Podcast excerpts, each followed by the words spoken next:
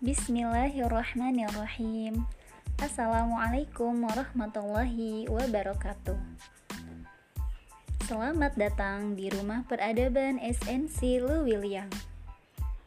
Dari sinilah kita membangun peradaban melalui program membaca untuk negeri.